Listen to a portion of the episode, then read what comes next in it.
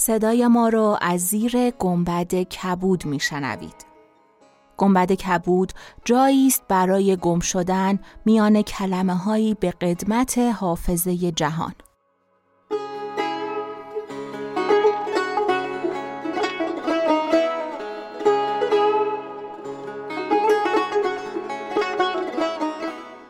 در تمام شب چراغی نیست در تمام شهر نیست یک فریاد. ای خداوندان خوف انگیز شب پیمان ظلمت دوست تا نه من فانوس شیطان را بیاویزم در رواق هر شکنجگاه پنهانی این فردوس ظلمایین. تا نه این شبهای بی پایان جاویدان افسون پایتان را من به فروغ صد هزاران آفتاب جاودانی تر کنم نفرین. ظلمت آباد بهشت گندتان را در به روی من باز نگشایید.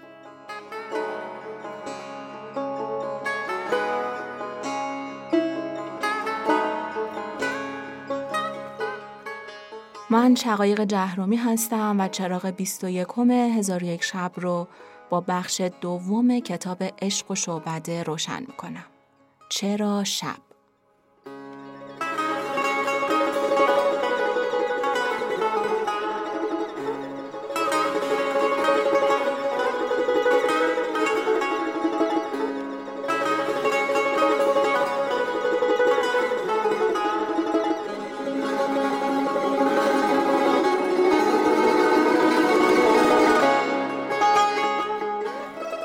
'هزار افسان اولین اسمی بود که روی این کتاب گذاشتن.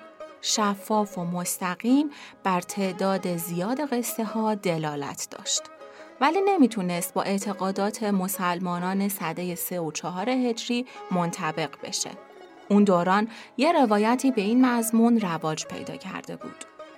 وای بر آن کس که حدیث های دروغین و مجعول رو برای سرگرم داشتن مردم اشاعه میده.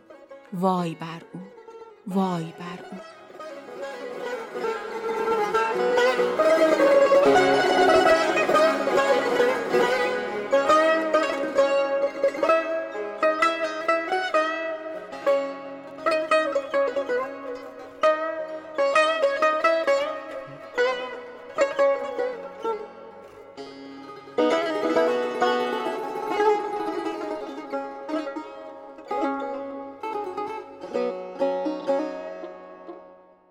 دوبار وای بر او گفتن هم مهمه. شماتت و سرزنش رو بیشتر می‌کنه. به خاطر همین اسم هزار و یک شب سانسور شد و برای رفع ممنوعیت ظاهری کتاب اسمش رو تغییر دادن. به جای الف خرافه گفتن الف لیله و لیله که توی قسمت قبل گفتیم چرا هزار توی ترجمه به عربی شد هزار و یک. ولی این همه کلمه هزار هزار واژه در کلام عرب چرا لیل؟ چرا شب؟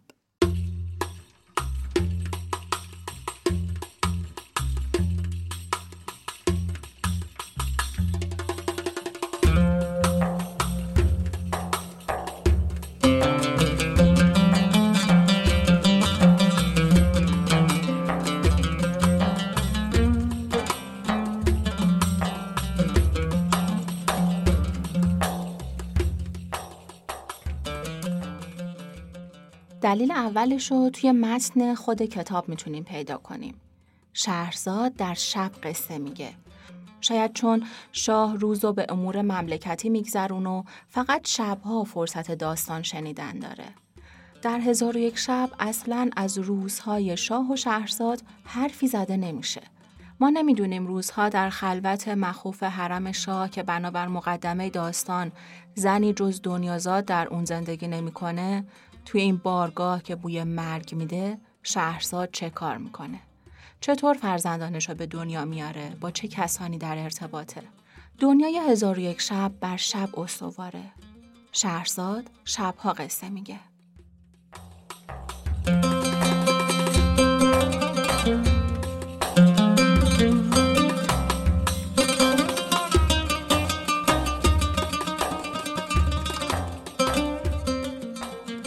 دلیل دیگه می‌تونه این باشه که قصه گویی و نقالی یه سنت شبانه است. اقوام ابتدایی بشر بعد از گسترش نسبی کلام و قصه گویی وقتی از کار و شکار روزانه برمیگشتن دوره آتیشی جمع می شدن و به نقل حکایت های جادویی طبیعت می نشستن.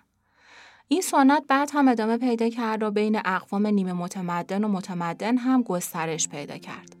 قانون طبیعت هم بر تبدیل شب به بستر قصه گویی کمک کرد. روز زمان کار و حرکت بود و شب وقت فراغت و آسایش. علاوه بر اون قصه گویی شبانه درمانی برای بیخوابی محسوب می شد. یه نشونه هایی وجود داره از نقل شبانه هزار و یک شب برای تماشاگران و شنوندگان مخصوصا در سرزمین مصر. پس عنوان هزار یک شب علاوه بر شبهایی که شهرزاد به گوش شاه قصه می‌خونه از شبهای بیشماری خبر میده که این قصه ها می‌تونه مردم رو سرگرم کنه. انگار به خاطر اسم هزار و یک شب به شنونده قصه ها وعده داده میشه که داستان های زیاد پیش روش توان مفوق تصوری دارن در سرگرم کردنش.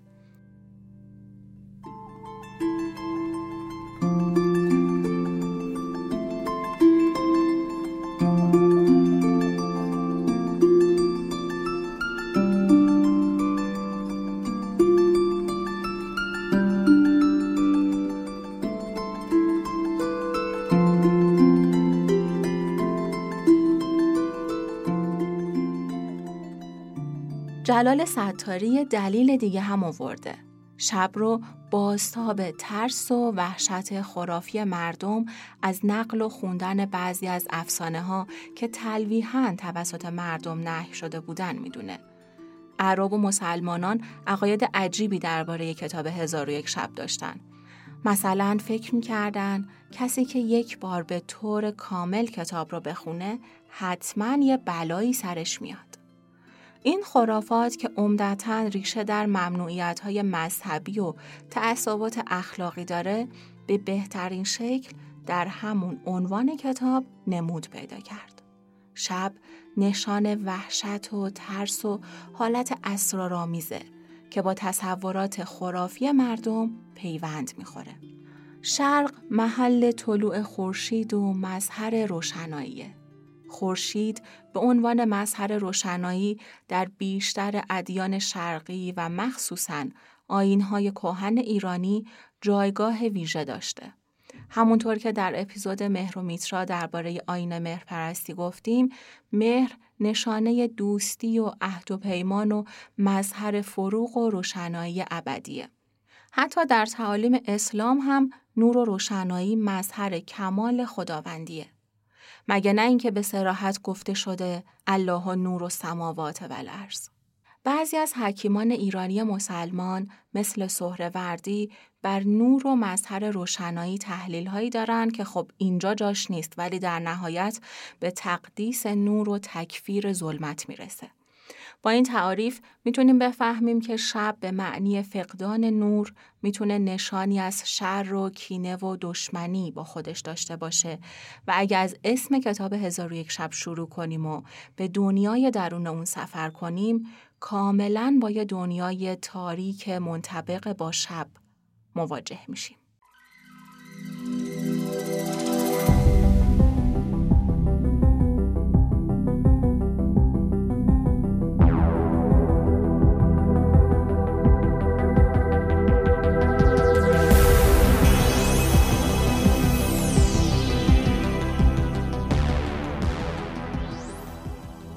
استفاده از نماد شب و نبود نور و روشنی رو خیلی جاها دیدیم.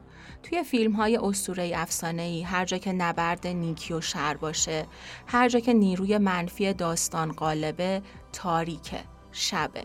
مثلا توی سریال استرنجر تینگز اون دنیای دیگه که دموگورگن ازش میاد، دنیای حیولاها، آپساید داون، شبه.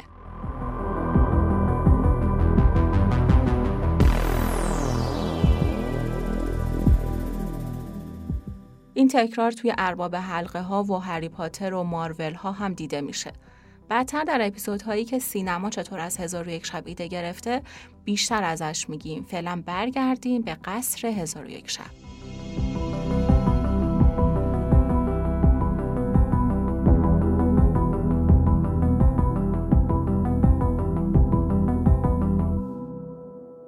شاه خشمگین و بیرحم سرزمینش رو از کینه و دشمنی لبریز کرده. در همچین جایی انگار خورشید هرگز طلوع نمی‌کنه و شب دائمیه. شب برای نویسنده و مترجم مسلمان صده های نخست هجری یه معنای دیگه هم داشته. لیل اسم سورهی در قرآنه. یا اینکه خدا در سوره های مختلف مثل شمس و زوها به شب تار قسم می‌خوره یا حتی اهمیت شب قدر شب نزول قرآن بر رمز و راز و تقدس پنهان شب اضافه می‌کنه و به این واژه یه حال و هوای دوگانه میده. از طرفی نشان تیرگی و ظلمته، از طرف دیگه دارای باری از اعجاب و تقدیسه.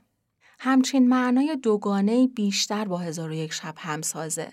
در هزار و یک شب از قطعیت نشانی نیست. همه چیز شبیه یه بازی پیچیده است که هر لحظه ممکنه چیزی که تا الان فهمیدی و بهش رسیدی نقص بشه. مگه نه اینکه در همون شب ظلمانی و تار شهرزاد مثل نجات بخشی با حافظه مملو از داستانهای بیشمار می‌تونه همجنسهای خودشو از چنگ پادشاه دیو سیرت نجات بده. در فرهنگ نمادها و نشانه ها شب نماد روان زنان است.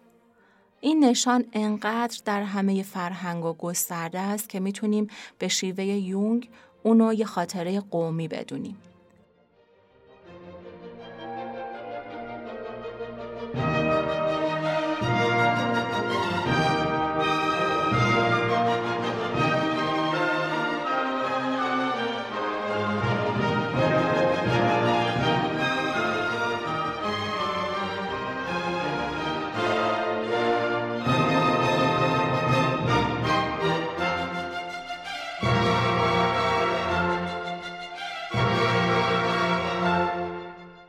گوش کنید که در اپرای نی سهرامیز اثر موتزارت چطور روان معنس در قالب ملکه شب تجلی می‌کنه.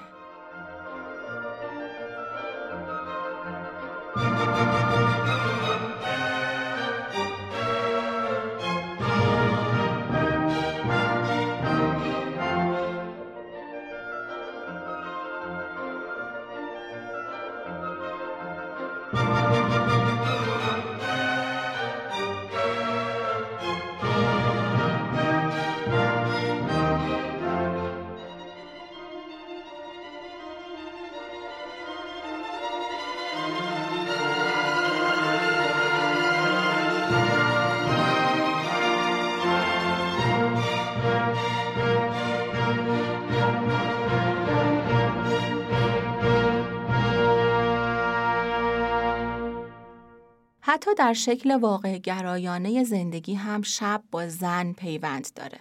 در دنیایی که همه چیز از صافی نگاه مردان میگذره، روز به مرد تعلق پیدا می‌کنه و شب با جمع شدن همه خانواده به دور هم با زنان پیوند می‌خوره.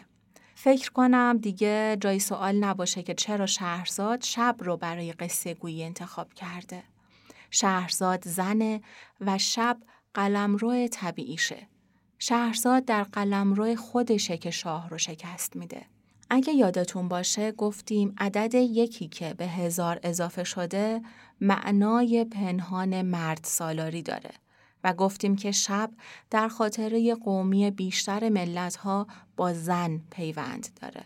هزار و یک شب یه معنای دوگانه رو در ذهن می‌سازه. هزار و یک شب عنوان کاملیه که می‌تونه اصاره معنای کل کتاب باشه. بیشتر داستانهای هزار و یک شب بر مجادله و مقابله زنان و مردان تکیه داره. هزار و یک شب آینه ای تمام نما در برابر تقابل زن و مرده که درون مایه اصلی این کتابه. هزار و یک معنی مرد داره، شب معنی زن. در واقع مردانگی و زنانگی رو کنار هم قرار داده. مردانگی دنیای شهرزاده و زنانگی خود شهرزاده که بر این دنیا پیروز میشه.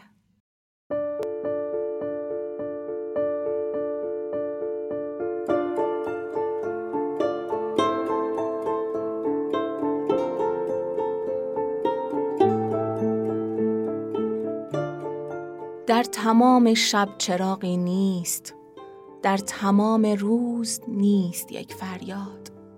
چون شبان بی ستاره قلب من تنهاست تا ندانند از چه می سوزم من از نخوت زبانم در دهان بسته است. راه من پیداست پای من خسته است. پهلوانی خسته را مانم که می‌گوید سرود کهنه فتحی قدیمی را. با تن بشکستش. تنها زخم پردردی به جا مانده است از شمشیر و دردی جانگزای از خشم. اشک می دوشاندش در چشم خونین داستان درد. خشم خونین اشک می خشکاندش در چشم. در شب بی صبح خود تنهاست. از درون بر خود خمیده. در بیابانی که بر هر سوی آن خوفی نهاده دام دردناک و خشمناک از رنج زخم و نخوت خود می‌زند فریاد. در تمام شب چراغی نیست در تمام دشت نیست یک فریاد.